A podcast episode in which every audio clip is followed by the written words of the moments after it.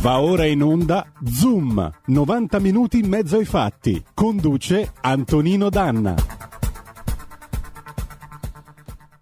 Amiche e amici miei, ma non dell'avventura, buongiorno, siete sulle magiche, magiche, magiche onde di R P L, questo è Zoom, novanta minuti in mezzo ai fatti, io sono Antonino Danna e questa è la puntata di questa presa della Bastiglia, quattordici di luglio, e allora cominciamo subito la nostra puntata di questo mercoledì e la, la cominciamo con eh, il nostro solito appello: date il sangue in ospedale, serve sempre e salverete vite umane. Oltre a questo, diciamo che cominciamo con una bella canzone del millenovecentosettantaquattro, perché oggi questa canzone mi ha evocato, secondo me ci sarebbe stata bene nella scena di Forrest Gump in cui lui corre attraverso tutta l'America. Eh, invece è diventata famosa per una citazione di Lisa Simpson con il suo maestro di jazz e gengive sanguinanti Murphy. In realtà è un grandissimo pezzo di Carole King. Io saluto sulla plancia comando delle nostre magiche, magiche, magiche onde il nostro Giulio Cesare Carnelli e che dire di più? Allora andiamo con Carole King, Jazzman millenovecentosettantaquattro e vai! Lift me, won't you lift me above the old routine, make it nice and lay it.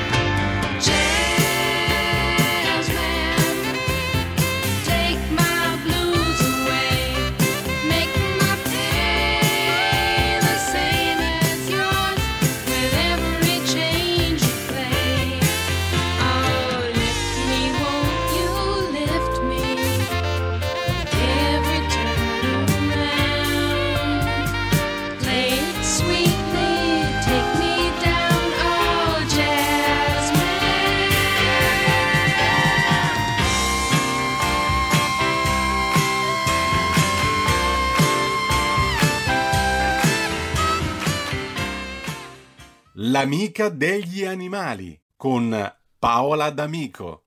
Jetsman, take my blues away. Siete sempre sulle magiche, magiche, magiche onde di R P L e questo è Zoom, novanta minuti in mezzo ai fatti. Antonino Danna al microfono con voi. Eh, tra l'altro, in un momento di cancel culture, vi volevo ricordare che il, blu, il jazz è stato inventato da un siciliano. Ebbene sì, il primo disco, la prima incisione jazz è a nome di un musicista siciliano che era emigrato negli Stati Uniti d'America. Comunque, tornando a noi, abbiamo l'amica degli animali Paola D'Amico direttamente dalle pagine del Corriere della Sera con il suo inserto Buone Notizie che vi invita a seguire. Buongiorno Paola, ben trovata. Buongiorno a te Antonino e un salutone a chi è in ascolto. Senti, ah, sì. devo, devo fare però un uso privatistico del mezzo radiofonico, per cortesia, non ci disattivate l'app per leggere il Corriere della Sera visto che avete fatto quella nuova, perché io non è che mi, io e tanti altri non è che possiamo comprarci l'iPad nuovo per continuare a leggere il giornale, dai su, eh, ve prego. Giusta, giusta segnalazione, anch'io ho un, app, ho un iPad vecchio, quindi lo, lo dirò, farò, mi farò portavoce. Ecco, grazie, insomma, anche perché io ho un abbonamento annuale, quindi insomma... Eh, tutti gli altri che paghiamo siamo figli di Dio pure noi. Bene, a parte questa breve parentesi, rinnovando la nostra stima verso il Corrierone, eh, io a casa nel, nello scrittoio ho la copia del, del giornale del sei agosto dell'ottanta, quando io sono nato, la comprò mio padre ed è il Corriere della Sera, per cui massimo rispetto, la capa mia sotto i piedi vostri. Senti, scherzi a parte, oggi di che cosa parliamo? Di qualcosa di inquietante, mi sa. Mm, allora, oggi torniamo nel mondo dei pesci, che mm. sono la più antica forma di vita da cui sono evoluti tutti gli altri vertebrati, uomo incluso.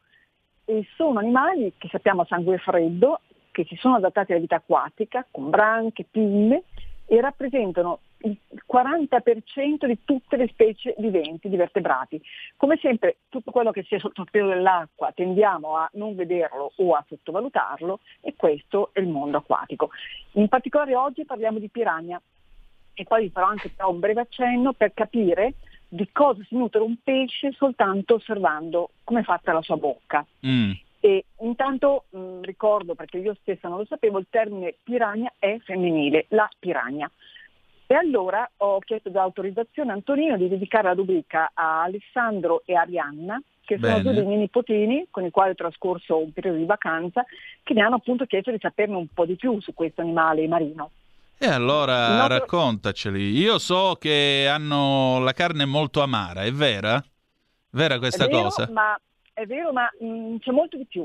Il nostro aiuto, come per alcune delle passate puntate, è arrivato Paolo Galli, che è un professore di ecologia dell'Università di Coca di Milano, e appunto lui mi ha spiegato che intanto diciamo la piranha, quindi femminile, è un pesce che ha la nomea di mangiatore di uomini, mm. ma questo è uno dei miti da sfatare. Infatti, pensate a definirlo così, è stato il ventiseiesimo presidente degli Stati Uniti d'America, Theodore Roosevelt, e ovviamente se lo dice un presidente, questo è un pesce cattivissimo, immaginate quanto sia dura far cambiare eh, opinione alle persone, rimettere in ordine le cose. E allora vi racconto com'è andata. Nel millenovecentotredici Roosevelt si è recato in Brasile per un viaggio ufficiale, e l'Indio, sapendo di questa visita così importante, deciso di mettere in scena uno spettacolo per divertirlo, un po' come i nostri fuochi d'artificio. Sì. E allora andarono a pescare un grande quantitativo di piranha e poi con delle reti da pesca appunto le chiusero in una sorta di gigantesca pozza e tennero questi animali prigionieri a digiuno per molti giorni. Una volta arrivato il presidente, gli indios buttarono in questa gigantesca pozza una mucca che venne mm. divorata dai pesci in battibaleno in modo impressionante. Agitatissimi questi animali uno sull'altro, rimasero soltanto le ossa. Roosevelt rimase molto colpito, come d'altra parte gli indios speravano, da questo spettacolo, e poi quando rientrò scrisse della piranha, di questo pesce, nelle sue memorie. Le memorie vennero lette da moltitudini di persone e lui scrisse, l'ho trovato questo pezzettino e c'ho scritto: la testa con il muso corto, gli occhi maligni fissi e le mascelle spalancate e crudelmente armate. È l'incarnazione della malvagia ferocia e le azioni del pesce corrispondono esattamente al suo aspetto. Povero piranha. questa è la descrizione. E tanto, tanto cinema di serie B degli anni settanta e ottanta si è poi abbeverato a questa descrizione. Scusate, scusate c'è stato un fulminone, un fulminone. Scusa, da dove, sì, da però... dove mi parli? Dall'Ararat? Sei sull'Arca di Noè? No, sono a Fivizzano, ancora per ah. qualche giorno. È arrivato un fulmine che mi ha fatto saltare sulla sedia. Forse l'avete sentito, accidenti. Sì, l'abbiamo sentito. Paola, allora permettimi, te lo dico sì. secondo un antico proverbio calabro. Prima movidu, sì. mo, prima movidu lampo, non chiamare a San Giovanni. Traduzione. Prima di vedere il fulmine non invocare San Giovanni. Adesso lo puoi invocare, vai. È l'effetto di Pirania. Eh, appunto. Eh, comunque diciamo che non sono animali assassini. E poi mm. l'altra cosa importante, il messaggio lanciare a tutti gli acquariofili, forse lo sanno, ma anche i ragazzi, non immaginiamo di mettere un piranha in acquario, non pensiamo che siano animali adatti a un acquario. Infatti questi animali hanno delle esigenze che non si coincidono con quelli di una vasca, per quanto grande sia, perché da adulti possono arrivare, diciamo come lunghezza, a misurare cinquanta centimetri, in altre parole mezzo metro. Mamma mia. Sono naturalmente pesci d'acqua dolce, e mm. sono anche molto antichi. Pensate che dieci milioni di anni fa esisteva un mega piranha preistorico che aveva mascelle poco meno micidiali di un tiranno, tirannosauro rex, e con un morso, una potenza di quattrocento chilogrammi, quindi quattrocento chili che vi si abbattono, vi stritolano. Oggi comunque, anche se sono piccini, mezzo metro, hanno un morso potente. Si calcola che sotto questa famiglia, la loro famiglia S, razza Nile, ci siano circa quaranta specie diverse di piranha. Vivono appunto in acque dolci, quindi nel Rio dell'Amazzone, nell'Orinoco, nel Rio della Plata, nei fiumi della Guyana e anche nel Paraguay. Perché sono così eh, impressionanti nell'impatto quando attaccano un altro mammifero, un carnivoro? Perché sono pesci gregari. Cioè, danno la caccia tutti insieme, si parla di caccia cooperativa, si uniscono così da sembrare intanto un pesce enorme e poi possono mangiare altri pesci in modo molto frenetico, tutti uniti, e sono quindi mh, molto sociali nel loro mondo. Possono popolare interi tratti di fiume, infatti, per questa è la loro fama, in alcune zone eh, è facile trovare persone a cui manca un pezzo di, di dito, insomma, perché loro si avventano. Però ci sono anche zone dei fiumi in cui assolutamente non ce ne sono e si può fare il bagno. Ovviamente bisogna consultare le popolazioni locali. Hanno un corpo molto alto, molto scompresso sui fianchi, le pinne corte e tozze, e la loro caratteristica è questa bocca a tagliola. Hanno una mandibola pronunciata, armata con una fila di grandi denti triangolari, affilatissimi. Purtroppo non sono riuscita a mandarvi delle belle immagini perché sono in una zona in cui internet prende malissimo. Mm. Questi denti triangolari molto affilati, i cui margini coincidono perfettamente con quelli della mascella superiore, più piccoli ma molto affilati anche loro, e questo permette loro di dare una, un morso e portare via un pezzo di, appunto, di carne di un altro pesce. Però ci sono anche pesci che a seconda, questi piranha, del tempo, del clima, dell'ambiente, possono diventare vegetariani, cioè mangiano quello che c'è.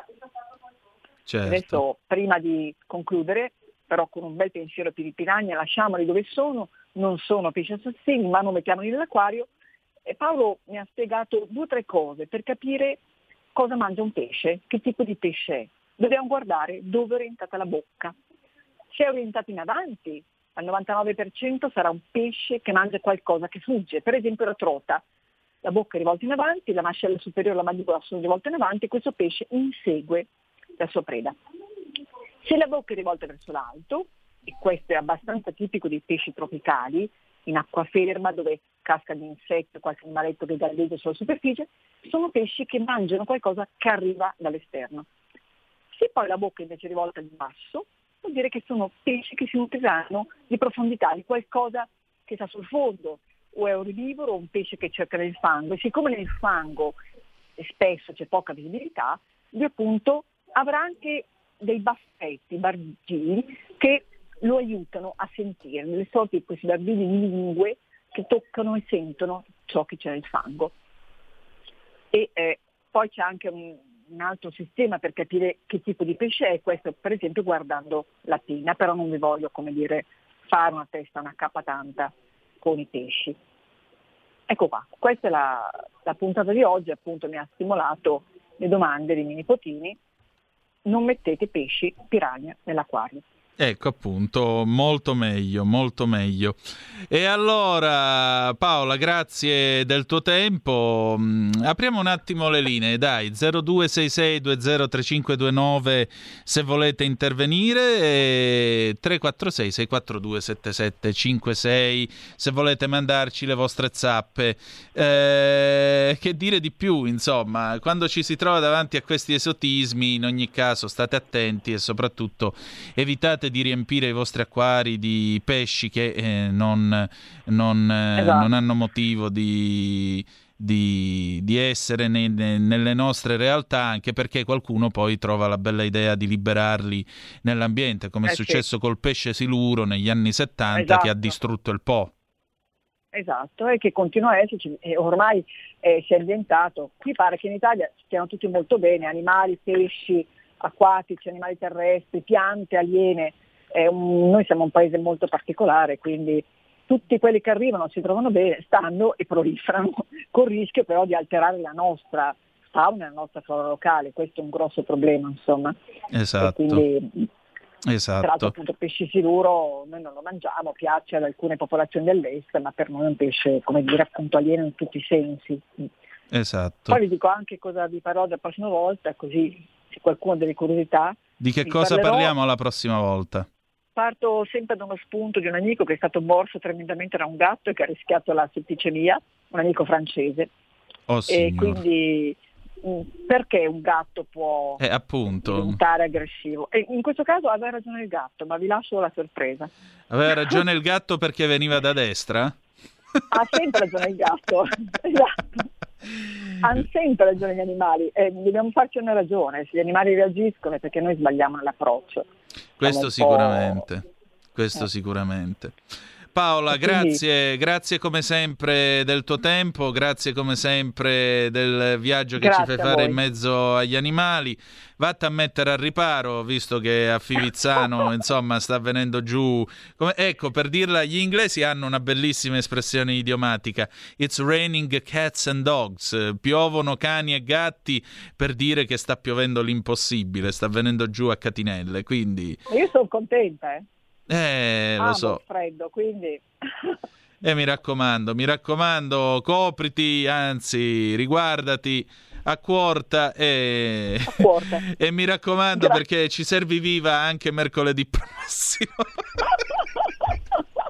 Grazie Antonino, grazie a tutti. Grazie a te, un abbraccio, ti saluto. Buona giornata. Grazie. Allora, eh, Giulio Cesare, mi hai fatto segno, cosa c'è? Abbiamo una telefonata? No? No, se vuoi abbiamo la zona tampone, abbiamo un bel jingle con Falcone.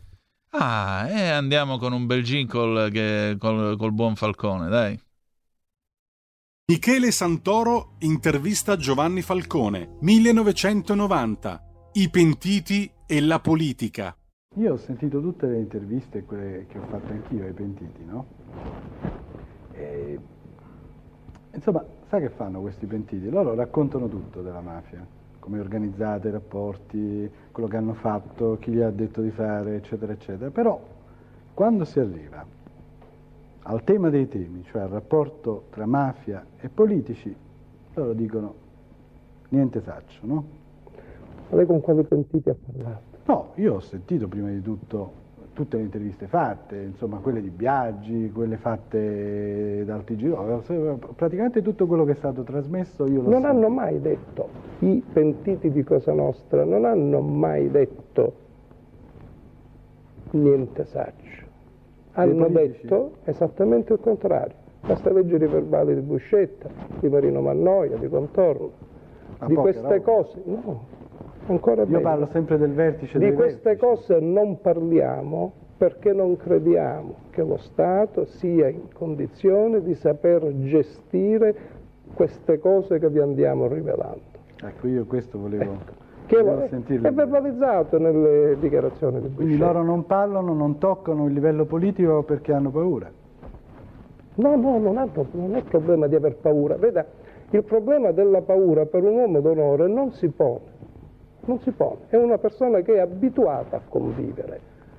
si uccide un uomo d'onore certe volte perché dimostra di vacillare, di, avere, di non sopportare per esempio un regime carcerario. Quindi si figuri se queste persone che hanno collaborato con la giustizia lo hanno fatto per paura. Non è questo il problema. Il siciliano è abituato a convivere con la morte e il mafioso maggior, ancora di più. Non allora perché non ne parlano di questi politici?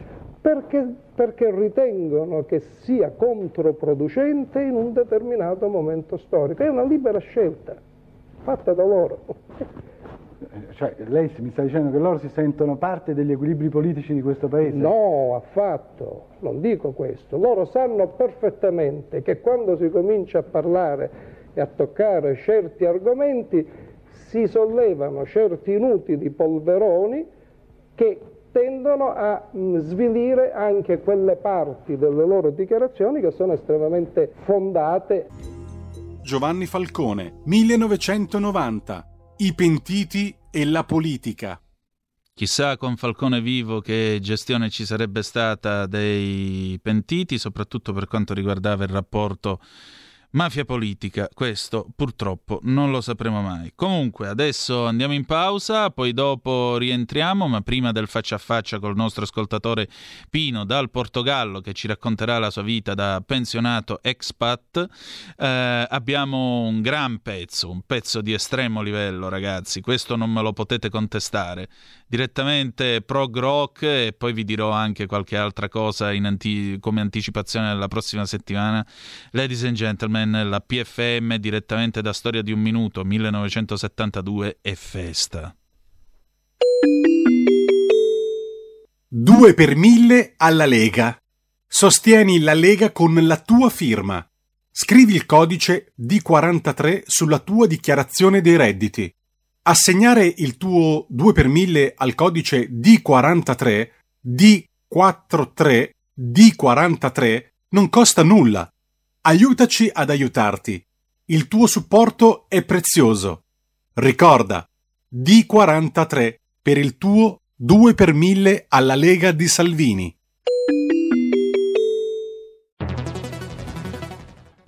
Il futuro appartiene a chi fa squadra.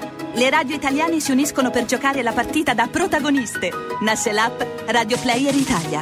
centoquaranta stazioni in una sola rete. Scegli la tua preferita e ascolta il suono perfetto del digitale. Gratis, senza registrazione, senza interruzioni, compatibile con tutti i device. Le notizie, la compagnia, la musica scelta da chi la ama, la conosce e la vive. Scarica Radio Player Italia. Il futuro batte con la radio nel cuore. Anche R P L è disponibile su Radio Player Italia.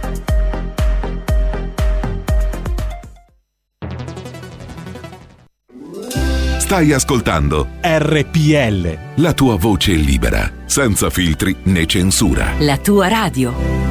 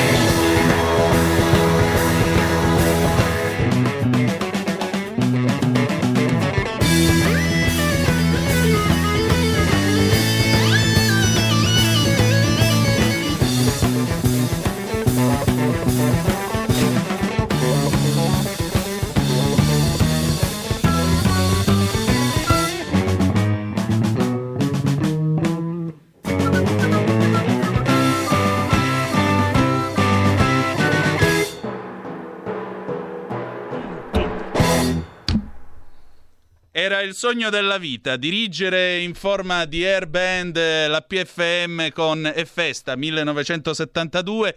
Un pezzo così non potevamo eh, dissolverlo sul più bello per dare voce a me. Abbiate pazienza, quando si entra in certi templi non bisogna profanarli. Siete sempre sulle magiche, magiche, magiche onde di R P L. Questo è Zoom, novanta minuti in mezzo ai fatti. Antonino Danna al microfono con voi.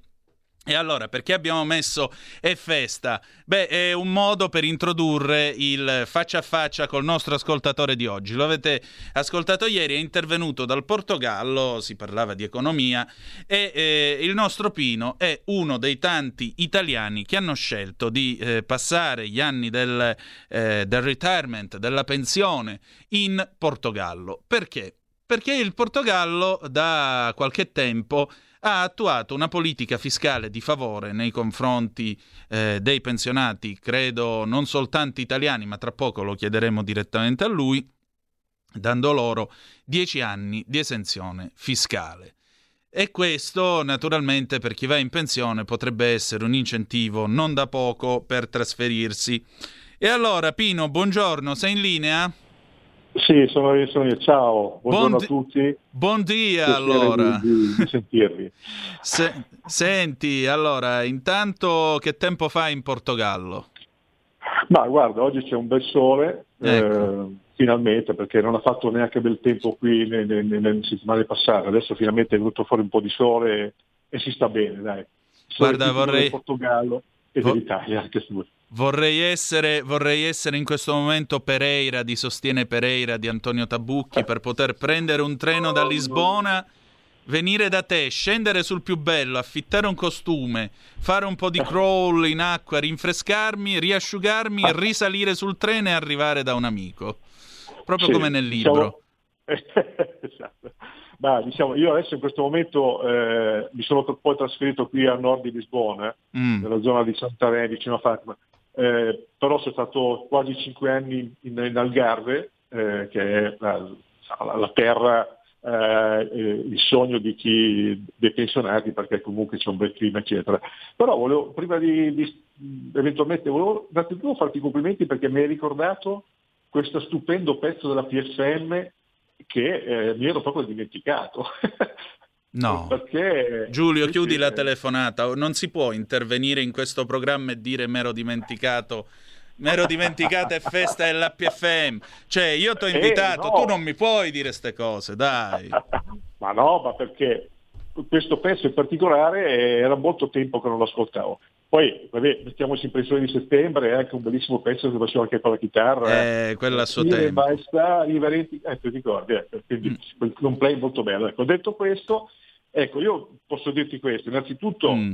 eh, che eh, per eh, fare questa cosa, che tu vada in Portogallo, in altri paesi sì. dell'Unione Europea, eh, chiaramente bisogna avere un po' di spirito di iniziativa, un po' di eh, spirito d'avventura, diciamo adattamento, perché ovviamente...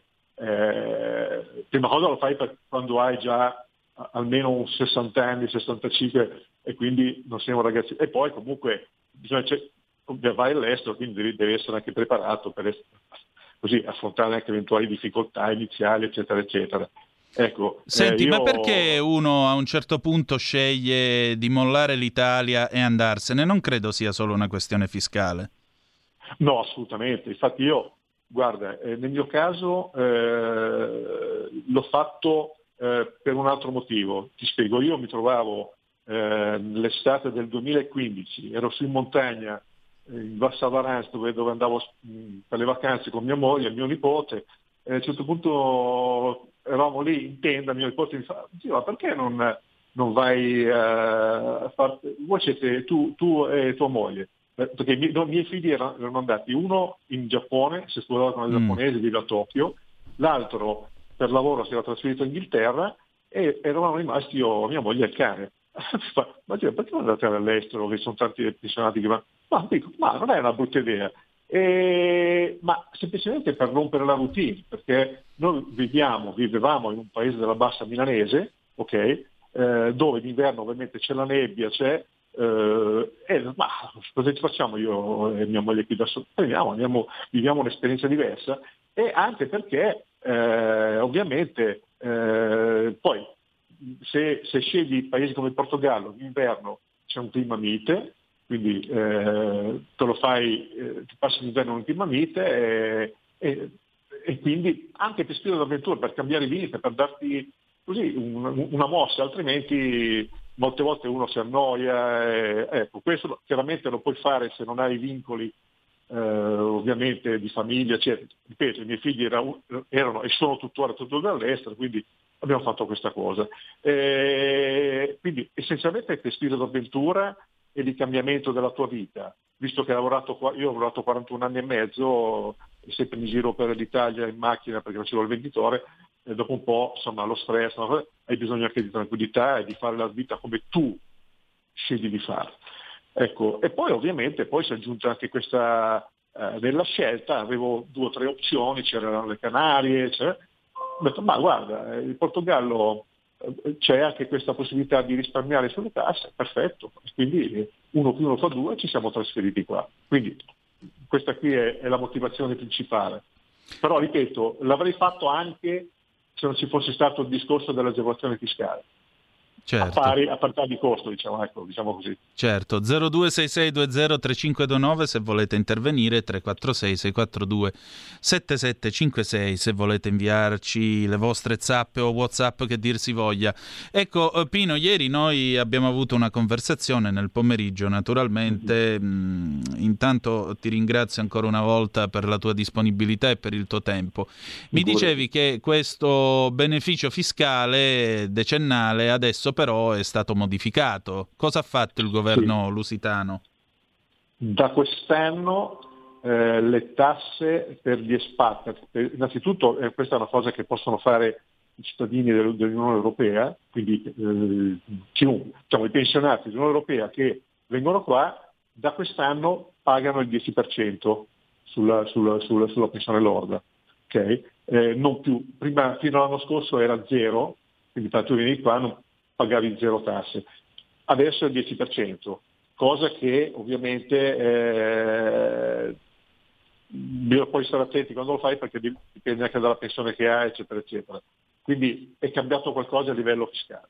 Um, però ecco, volevo fare una premessa, sì. mi consenti, perché c'è chi dipinge il Portogallo come un Eden dove il pensionato fa la vita da rababbo, eh, No, non è così, insomma, per, perlomeno un pensionato normale che ha fatto l'impiegato, eh, magari con uno stipendio un po' sopra la media, ma comunque sempre uno stipendio dell'impiegato, che viene qui non è che fa la vita da babbo, eh, fa la vita normale come, tut- come tutti gli altri, eh, eh, quindi sfattiamo questa cosa. Chiaro che però eh, se tu vieni qui è perché hai dei, dei vantaggi, eh, non solamente perché risparmi sulle tasse, eccetera. Poi un'altra cosa che secondo me c'è da chiarire, non è che uno viene qui e non paga le tasse e va a dire no, non è così, perché ah ma non paghi le tasse. Allora c'è una normativa eh, internazionale, cioè che riguarda l'Italia e i paesi con la quale l'Italia ha fatto degli accordi per la, eh, contro la doppia imposizione. Vale a dire, se tu come cittadino italiano ti trasferisci, anche se non sei pensionato, in un paese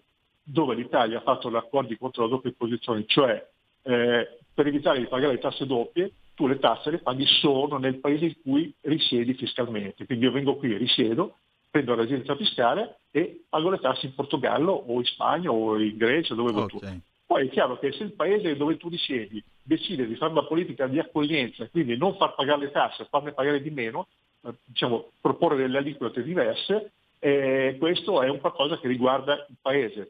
Perché eh, il concetto è questo, beh, tu vieni da, dall'Italia, vieni qui, porti dei soldi in qualche modo perché acquisti una casa oppure prendi una casa in affitto, fai la spesa, eh, vai da do... quindi ovviamente a noi questo sono soldi puliti che ci vengono da un altro Stato eh, europeo, e quindi questo è un vantaggio che noi abbiamo. E, e, e quindi poi ovviamente, ripeto, non è che tu evadi, e semplicemente paghi le tasse che il governo, lo Stato dove tu risiedi ti propone. Ecco, questa è una cosa che volevo chiarire, perché sai, altrimenti eh, poi eh, voglio dire, il fatto che tu vieni qua è perché hai innanzitutto un vantaggio mh, di questo tipo, cioè il clima che è mite tutto l'anno, mm. anche l'inverno la temperatura minima è sempre di notte, può essere sette otto gradi, quindi capisci che non sono il meno cinque, meno sei che c'era nella Bastia. Poi eh, c'è una cultura che è molto simile alla nostra, okay? Quindi cioè, non dico mediterraneo, anglo- però diciamo è molto simile alla nostra, perché mm. comunque eh, i romani sono stati qui, cioè i latini, e quindi eh, abbiamo una cultura molto simile. Eh, mh, c'è eh, ovviamente una vita meno monotona, perché hai possibilità di vedere eh, altri posti, di, di, di visitare dei de, de posti che, che non conosci, eh, di, di fare una vita più libera, più spensierata. C'è una cosa molto importante, una tranquillità e una calma, cioè i portoghesi sono gente tranquilla, perché veramente è gente tranquilla, calma, non, non c'è la frenesia che purtroppo c'è, eh, non dico in Italia, però perlomeno nelle grandi città, eh, eh, la, la corsa, no, qui questa gente tranquilla, molto, molto educata, molto eh, rispettosa, e questo è, è importante, perché uno dice, ma eh, sai, quando sei poi eh, in pensione vuoi anche veramente rilassarti. Certo. Eh, Senti, poi, ci dai qualche eh... numero? Quanto costa la vita lì? Un litro di benzina, mangiare, un affitto? Ecco, voglio una casa da cinquantacinque sessanta metri quadri. Quanto costa un affitto? Allora, guarda, eh, c'è da dire che rispetto a quando io sono venuto qua nel duemila, eh, tardo duemilaquindici, Eh, adesso è cambiato qualcosa, gli affitti sono aumentati. Io prima spendevo trecentocinquanta quattrocento euro per una casa con ottanta metri quadri, due bagni, due balconi. Adesso diciamo che sono aumentati, per lo stesso appartamento ti chiedono seicento seicentocinquanta nelle mm. zone di mare, diciamo così. Però per un appartamento più piccolo, secondo me, ancora con quattrocento trovi. Eh, questo eh, fanno, poi fanno i contratti annuali, quindi Uh, o anche um, triennali, quello che vuoi tu, però diciamo il minimo, il minimo annuale è, è, ancora, è ancora economico. Poi un'altra, ovviamente il costo della vita è più basso, perché uh, vai al supermercato, spendi sicuramente meno uh, per fare la spesa, uh, non per tutti i prodotti, ma i prodotti di prima necessità sicuramente è così, c'è ancora un venti per cento, trenta per cento in meno. Vai a prendere il caffè, costa sessanta centesimi ed è buono, perché il caffè è molto buono qua, è un po' più leggero di quello italiano, ma è molto buono.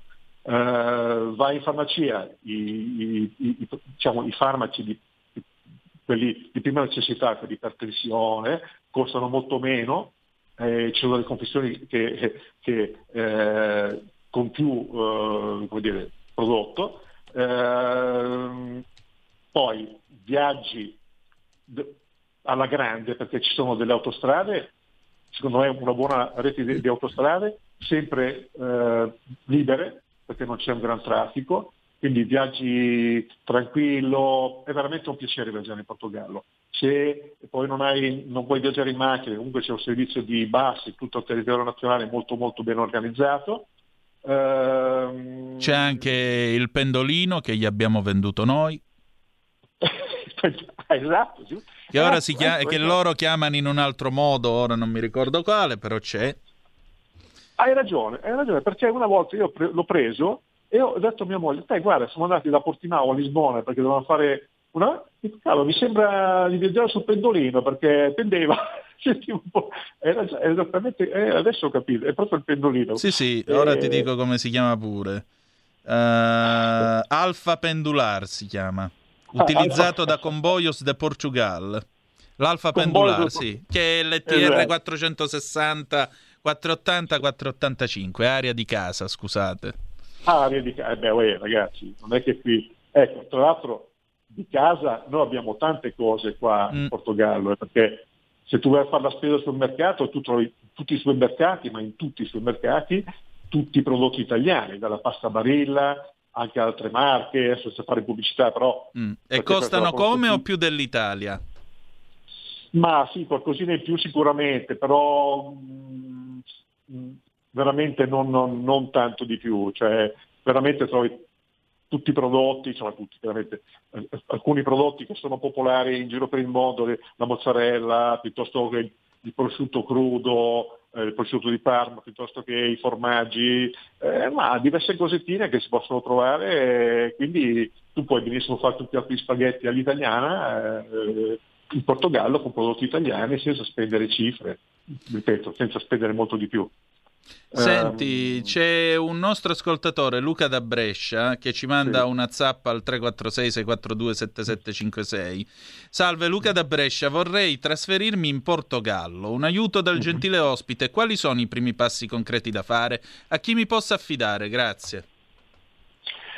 Allora guarda, secondo me la prima cosa da fare sarebbe quella di fare un viaggio esplorativo, cioè, se tu prendi Mm. Eh, la maggior parte degli italiani e degli expat, anche inglesi, francesi, vanno tutti in Algarve, perché l'Algarve è la regione eh, diciamo così più calda, dove c'è il mare, più, più accogliente anche a livello turistico, e quindi io suggerisco di andare in Algarve. Detto questo, poi ti scegli una città, io sono andato a Portimão perché Portimão è una cittadina dove c'è tutto, ok?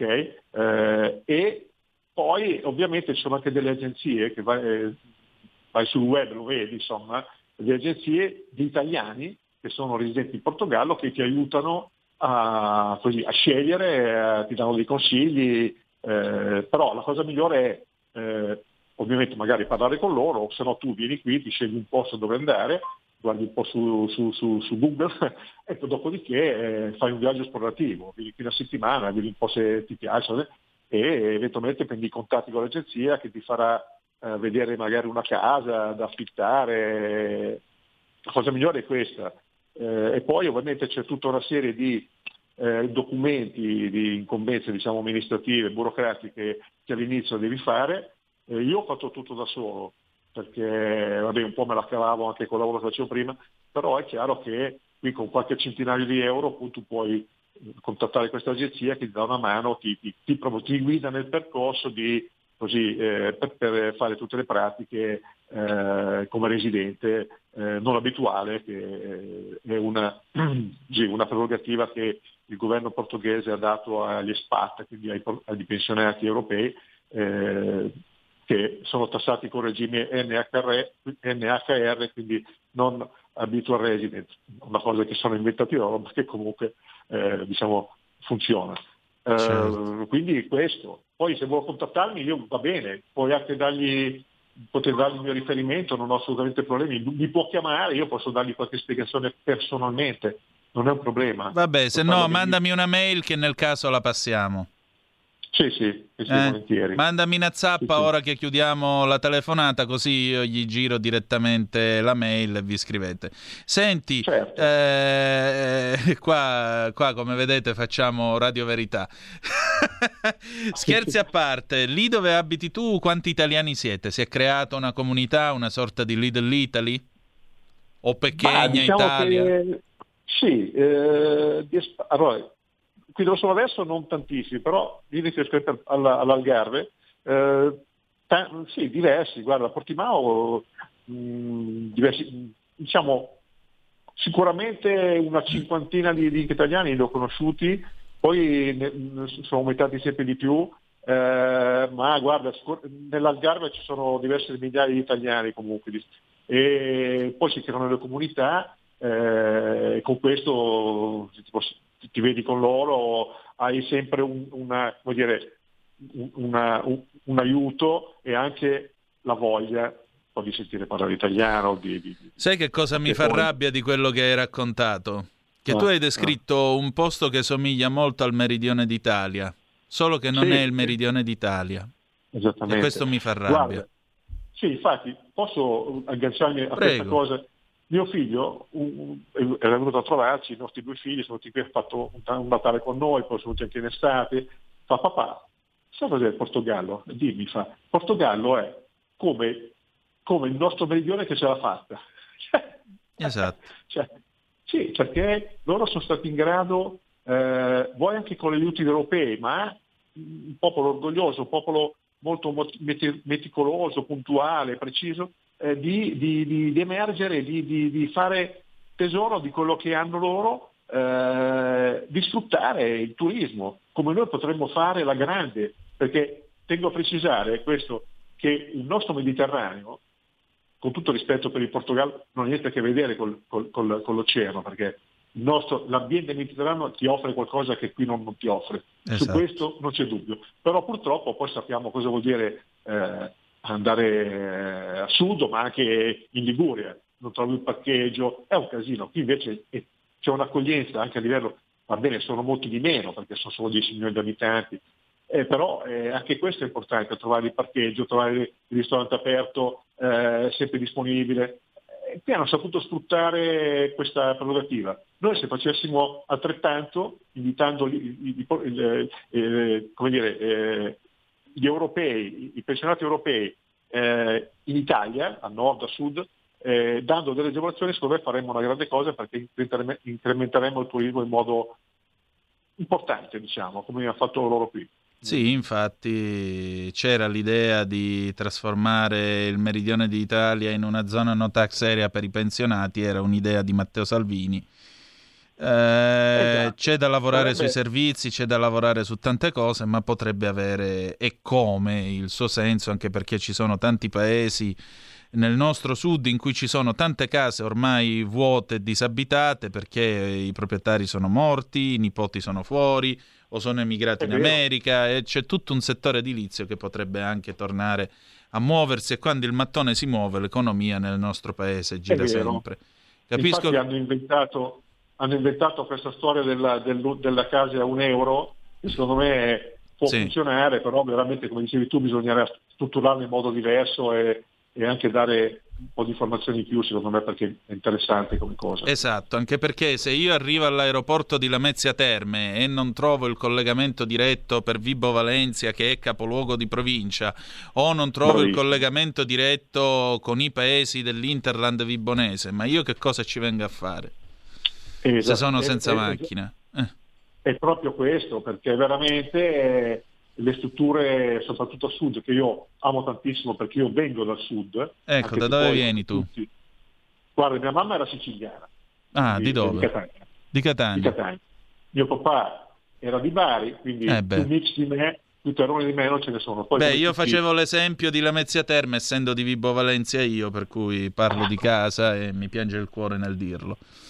Caspita, noi abbiamo un potenziale a livello turistico che tu potresti anche, tra virgolette, chiudere alcune industrie che magari oggi non, non funzionano più bene, senza svenderle ai cinesi, chiudere, però eh, scurando semplicemente il territorio e il turismo. Noi avremo, abbiamo un potenziale, a mio avviso, incredibile, che però non siamo in grado di sfruttare. Esatto. Questo è il governo italiano, sono gli italiani che devono mettersi in testa, che devono sfruttare questa cosa, esatto. Non solamente i meridionali, tutti insieme. Esatto. Pino, io ti devo salutare perché l'orologio mi corre dietro. Sì, io ti ringrazio mio... del tuo tempo.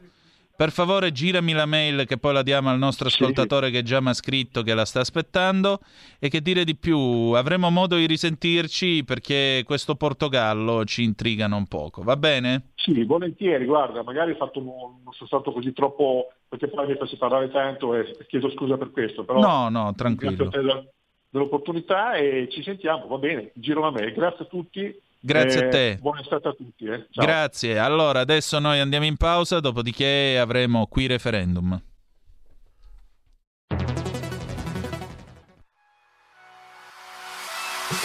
Chi sbaglia paga. Ci metto la firma.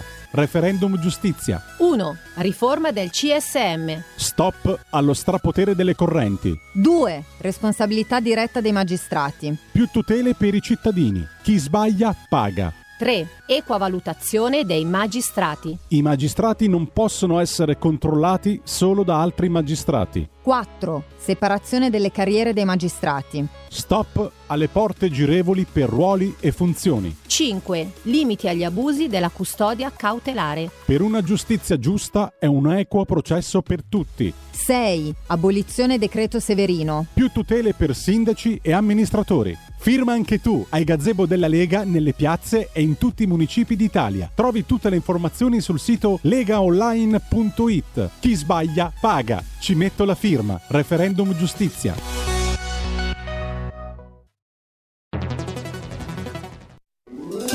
Stai ascoltando R P L, la tua voce libera, senza filtri né censura. La tua radio.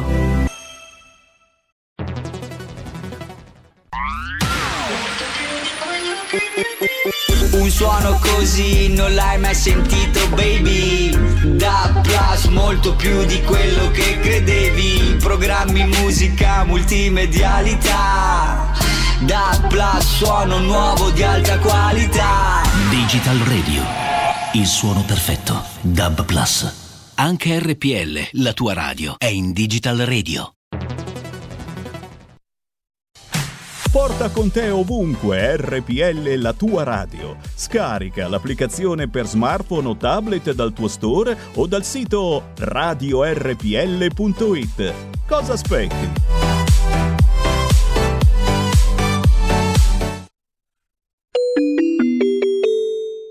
Qui referendum. E rieccoci, siete di nuovo sulle magiche, magiche, magiche onde di R P L. Questo è sempre Zoom, novanta minuti in mezzo ai fatti. Allora, i sei quesiti referendari, ve li ricordo: riforma del C S M, responsabilità diretta dei magistrati, equa valutazione dei magistrati, separazione delle carriere dei magistrati sulla base della distinzione tra funzioni giudicanti e requirenti, limiti agli abusi della custodia cautelare, abolizione del decreto Severino. Oggi ci portiamo in Molise, dove c'è con noi Michele Marone. Buongiorno Michele. Buongiorno, buongiorno a voi. Michele Marone. Marone Michele Marone, scusa, eh, figurati, non so scrivere ormai più e no. eh, mi sbaglio pure a prendere appunti, a posto. Eh, buongiorno a tutti i radioascoltatori. Michele, allora, come vi state organizzando per la raccolta delle firme? Che risposta state avendo?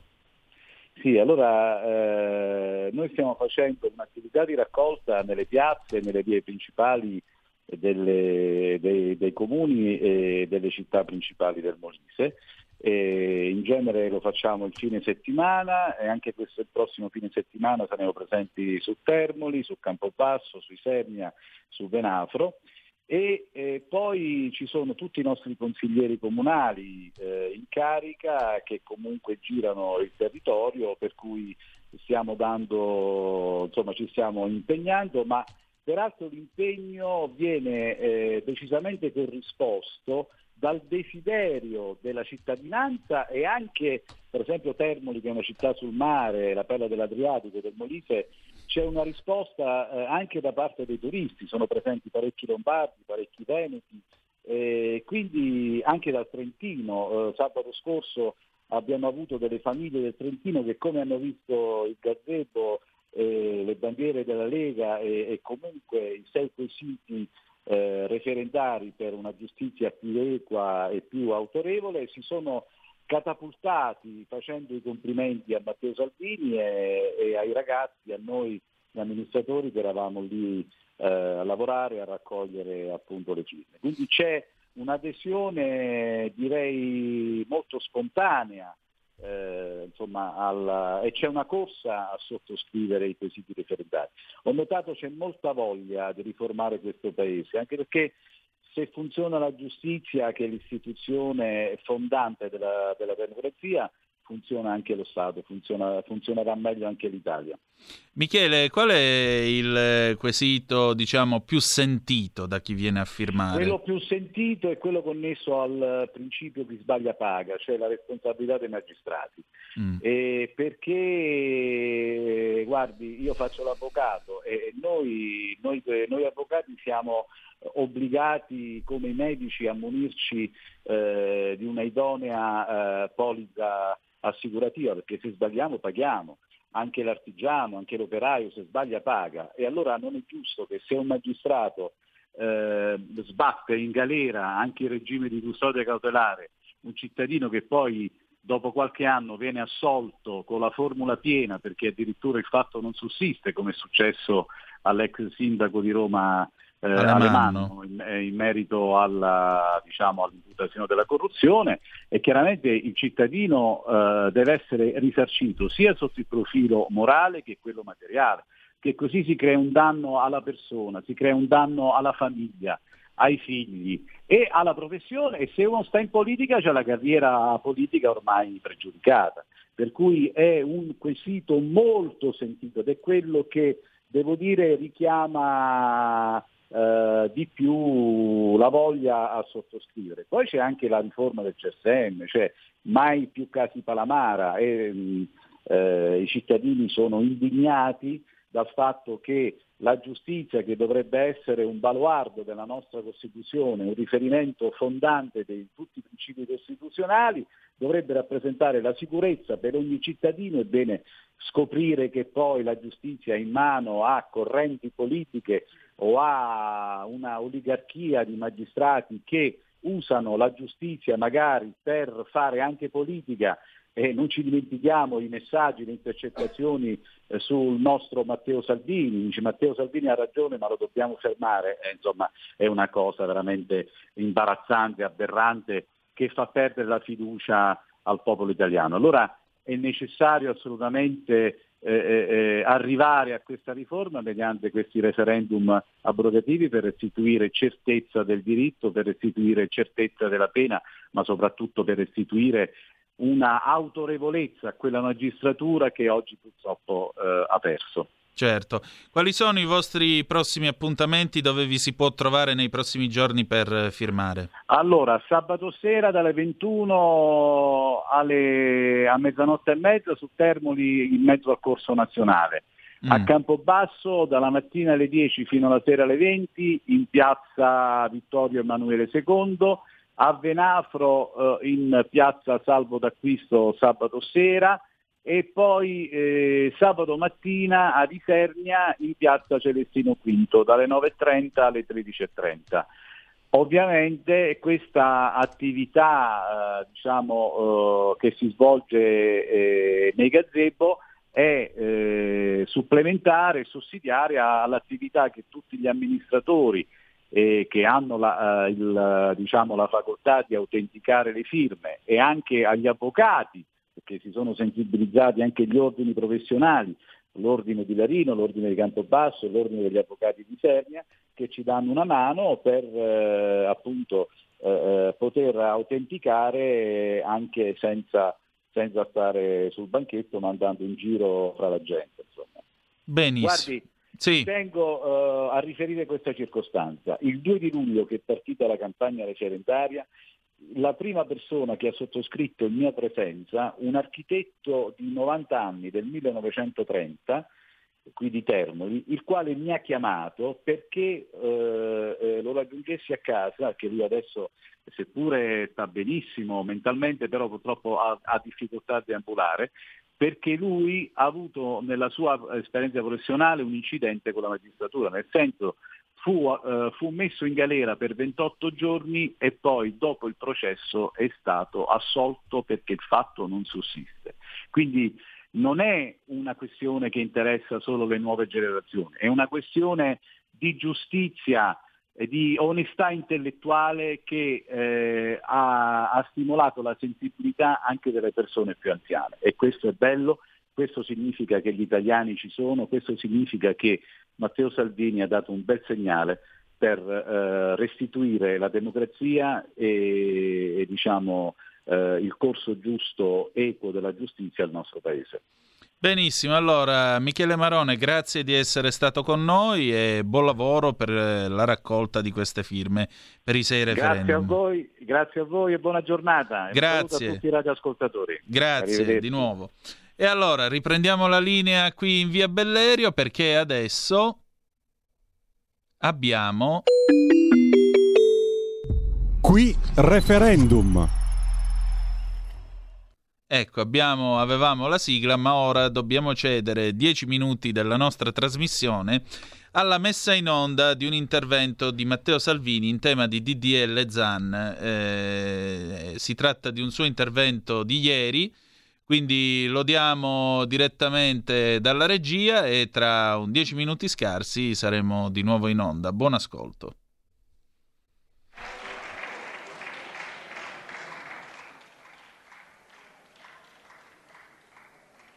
Ha chiesto di parlare il senatore Salvini, ne ha facoltà.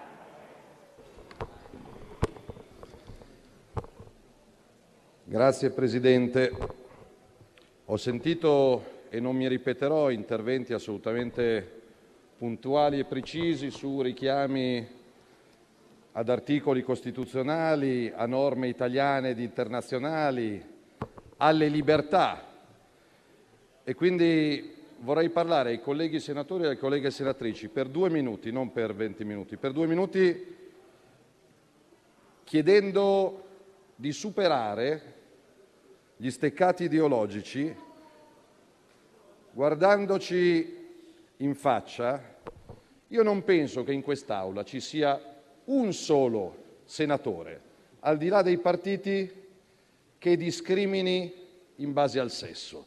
E se c'è qualcuno che discrimina un essere umano in base al sesso e alla sua scelta di vita, è un cretino che non merita di stare dentro quest'Aula. Punto. Noi come Lega abbiamo in carica stasera, metà luglio, parlamentari, sindaci, governatori, omosessuali, ne avremo altri. Quando io da segretario della Lega firmo le liste, non chiedo se è omosessuale, se è eterosessuale, come ti percepisci. Io cerco di trovare donne e uomini in gamba, senza ghettizzare nessuno, senza etichettare nessuno. E davvero, e davvero, quando leggo le testimonianze di ragazzi e ragazze che fanno outing dopo anni di sofferenza, di paura. Chi chiede rispetto deve dare rispetto anche, almeno per cinque minuti. Almeno per cinque minuti. Stavo dicendo che io come voi, e ringrazio i promotori di questa legge e spero che il tratto finale di questo percorso ci veda insieme, perché sarebbe un bellissimo segnale, che questa sera ci siano ragazze e ragazzi che hanno paura di dichiarare al mondo come vivono il loro amore, è drammatico. A me, dei giocatori che hanno vinto la finale degli europei domenica sera, frega men che zero che gusti sessuali abbiano. Io non vado a chiedere a Donnarumma, a Chiellini, a Bonucci. Ed è drammatico che in alcuni settori del nostro lavoro, della nostra vita, nell'Italia evoluta e moderna del duemilaventuno, ci sia qualcuno, uomo o donna, che abbia paura a dichiararsi gay o lesbica perché c'è qualche coglione che è pronto a discriminare, a accusare, a indicare, ad additare. Senatore Salvini, ad senatore Salvini, la pregherei di non usare queste terminologie, per cortesia. Mi Grazie. Perdoni. Mi perdoni, vedrò di evitare. Quindi, se l'obiettivo comune è quello di tutelare il diritto all'amore, che è sacro, il diritto alla libertà con la L maiuscola, poniamo un attimo da parte la bandiera, l'ideologia, il paraocchi. Ci sono tante realtà, non solo cattoliche, cristiane, abbiamo sentito gay, lesbiche, femministe, Eh, confessioni religiose che dicono teniamo buono questo impianto, aumentiamo le pene per chi offende. Se ci sono stasera a passeggio per le strade di Roma due ragazzi che si baciano o due ragazze che si amano e si prendono per mano, nessuno si può e si deve permettere di ironizzare, di offendere e men che meno di aggredire questi ragazzi e queste ragazze. Le vogliamo aumentare le pene per queste persone? Sì! Sì, sì, assolutamente. Io ho due figli. Come cresceranno i miei due figli e chi ameranno i miei due figli è affare loro. Io mi sono preoccupato, nei limiti del possibile, da genitore separato e divorziato, di dare i fondamenti del rispetto e della buona educazione. Il lavoro che faranno e la donna o l'uomo che ameranno saranno affar loro e saranno miei figli. E le loro compagne e i loro compagni saranno in casa mia, come in casa loro. Se siamo d'accordo su questo, smettiamola, smettiamola. Prendiamocela piuttosto con quei paesi al mondo, e purtroppo ce ne sono ancora troppi, che per l'omosessualità prevedono la pena di morte, l'ergastolo o il carcere. Ridiscutiamo gli accordi commerciali con questi paesi. Io non voglio fare affari con l'Iran, dove l'omosessualità è punita con la pena di morte. No, mi rifiuto. Quindi, se dai dieci articoli del D D L Zan, perché sono convinto che molti degli intellettuali, dei cantanti, dei registi, degli opinionisti e degli influencer che difendono il D D L Zan manco l'hanno letto un articolo di questo D D L Zan, di questi dieci articoli prendiamo la parte più importante, per cui ringrazio il collega Zan. Togliamo quello che divide non solo quest'Aula, ma il Paese. Togliamo i bambini, togliamo l'educazione alle scuole elementari, lasciamo alla mamma e al papà il diritto e il dovere di educare i loro bambini, non allo Stato. Decideranno loro da grandi cosa fare, come amare e chi amare. Togliamo i bambini, togliamo le scuole elementari e togliamo un reato. E in quest'Aula, se qualcuno si pensa e si sente al di sopra della legge, tanto a me non capiterà mai, non vorrei portar sfortuna, dobbiamo approvare delle leggi oggettive, meno spazio di interpretazione lasciamo ai giudici, ai tribunali, meglio è.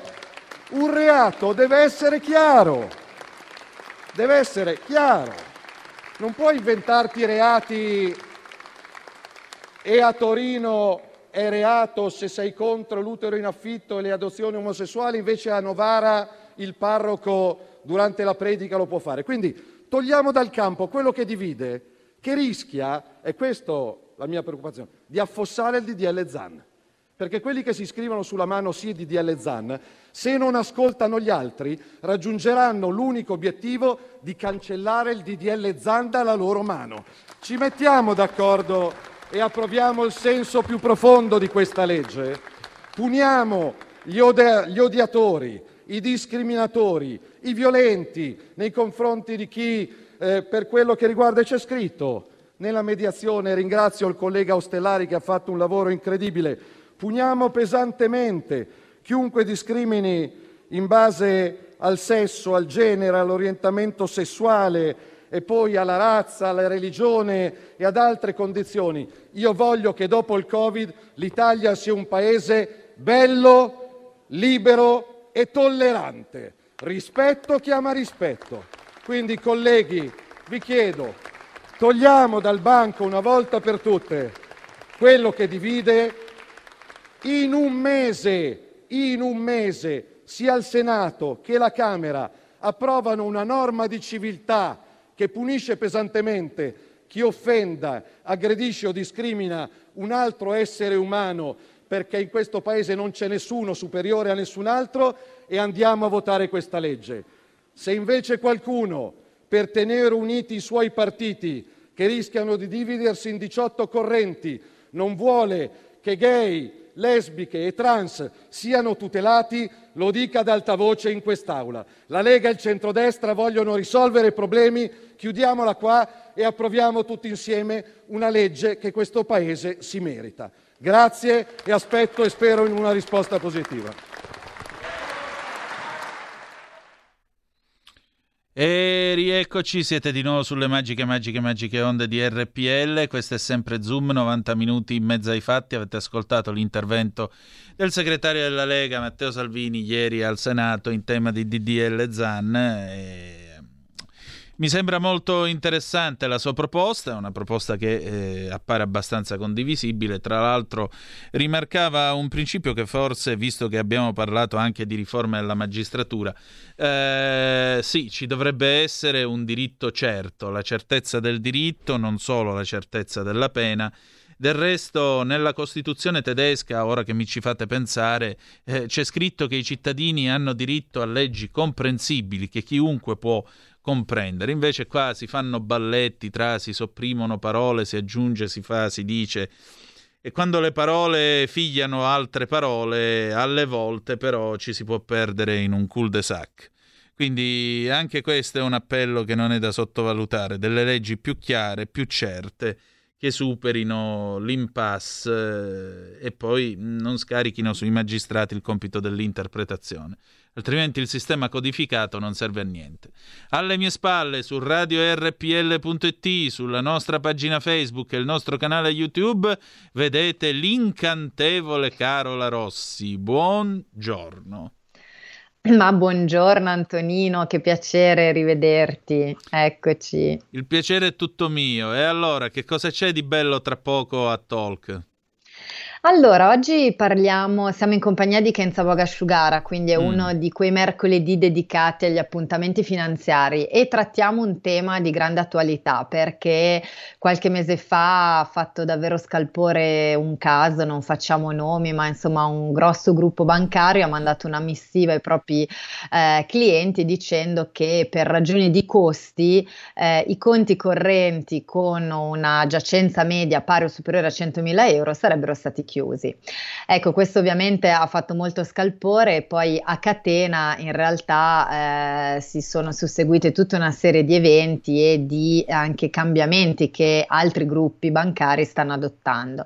Ecco, quello che cercheremo di fare oggi in compagnia della nostra ospite è innanzitutto andare a capire eh, che cosa sta realmente succedendo, anche perché ovviamente affermazioni di questo tipo stanno destando eh, non poca preoccupazione in tanti clienti, a prescindere dal tipo di giacenza media, quindi anche chi eh, non ha eh, magari appunto conti correnti eh, con giacenze così alte, però hanno comunque paura di tutta una serie magari di tassi eh, piuttosto che altri vincoli che gli istituti potrebbero mettere. Quindi in compagnia di Kenza cercheremo proprio di capire come sta cambiando lo scenario economico-finanziario, come è cambiato anche a causa della pandemia, che per assurdo, nonostante l'incertezza generale, ha portato a un boom eh, di depositi, di liquidità sui conti correnti, soprattutto in Italia. Questo è un altro paradosso ovviamente che ha portato a tutta una serie di, di cause, e quindi poi cercheremo soprattutto di capire eh, con Kenza quali possono essere gli strumenti a nostra disposizione per tutelarsi, a prescindere, ribadisco, dalla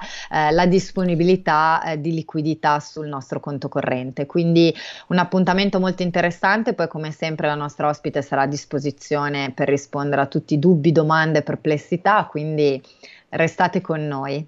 Sai, in Canada c'era alla fine degli anni sessanta un amico di mio padre che era un biker, aveva la motocicletta tipo Easy Rider, e lui era uno che odiava completamente il sistema, tant'è vero che sosteneva Cuba e Castro e ti dico solo che odiava così tanto le banche che girava con un rotolazzo di dollari tenuto con l'elastico.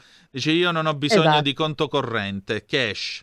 Allora, sottopongo questa ulteriore opzione alla nostra Kenza, perché nel momento in cui tu rischi di lasciare i soldi in banca e poi ti fanno qualche magheggio o ventilano la possibilità, insomma, di toccare i tuoi sudati risparmi, beh, diciamo che questo non aiuta a passare delle notti eh, serene. Io ovviamente lancio mm. questa provocazione, ma chiaramente con Kenza eh, farete tutte le analisi del caso. Carola, io ti ringrazio molto, il nostro Grazie tempo è finito. Tra l'altro la prossima settimana lo spazio di Carola sarà sostituito da due puntate del nostro spin-off Nessuno mi può giudicare. Avremo Fabrizio Dossena che ci parlerà di AIDS e poi nonna Alicia Ferz, che è la, eh, l'influencer novantenne di Instagram, e ci parlerà della terza età e di come si rinnova con Instagram. La canzone d'amore con cui ci lasciamo sono i Simply Red, Something Got Me Started, del millenovecentonovantuno. Ballatevela. Grazie di essere stati con noi e ricordate che the best is yet to come, il meglio deve ancora venire. Vi hanno parlato Carola Rossi e Antonino Danna. Buongiorno. Avete ascoltato Zoom, novanta minuti in mezzo ai fatti.